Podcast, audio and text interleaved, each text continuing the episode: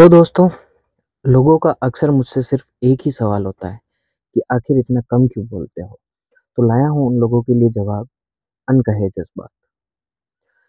सब कुछ सभी को तो नहीं कहा जाता, कुछ रहने दे मेरे दिल में भी अनकहे जज्बात।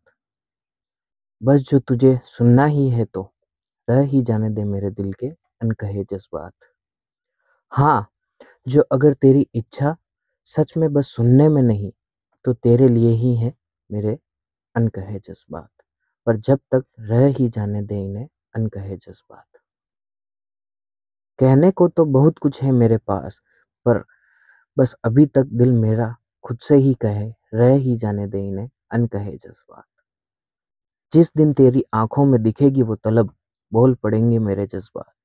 हाँ, तब तक रह ही जाने दे इन्हें अनकहे जज्बात। अक्सर लोग कहते हैं मुझसे, क्यों इतना कम बोलते हो, क्या नहीं है तुम में कोई जज्बात। जवाब भी बनकर रह जाता है एक अनकहा सा जज्बात कि क्या कहूँ तुझसे मैं, दिल में तो बहुत कुछ है मेरे। कि क्या कहूँ तुझसे मैं, दिल में तो बहुत कुछ है, पर दिल मेरा कहे रह ही जाने दे इन्हें अनकहे जज्बात। जो तुझे बस सुनना ही है तो रह ही जाने दे इन्हें अनकहे जज्बात। तो दोस्तों, मैं हूँ आज धीरज कुमावत, लाता रहता हूँ वक्त बे वक्त आप लोगों से शेयर करने मेरे दिल की कुछ लिखी हुई बातें, कुछ लफ्ज़ और कुछ पोएम्स और कुछ। मिलते रहेंगे दोबारा आरजे धीरज कुमावत के चैनल पे। तो don't forget to like, share and subscribe.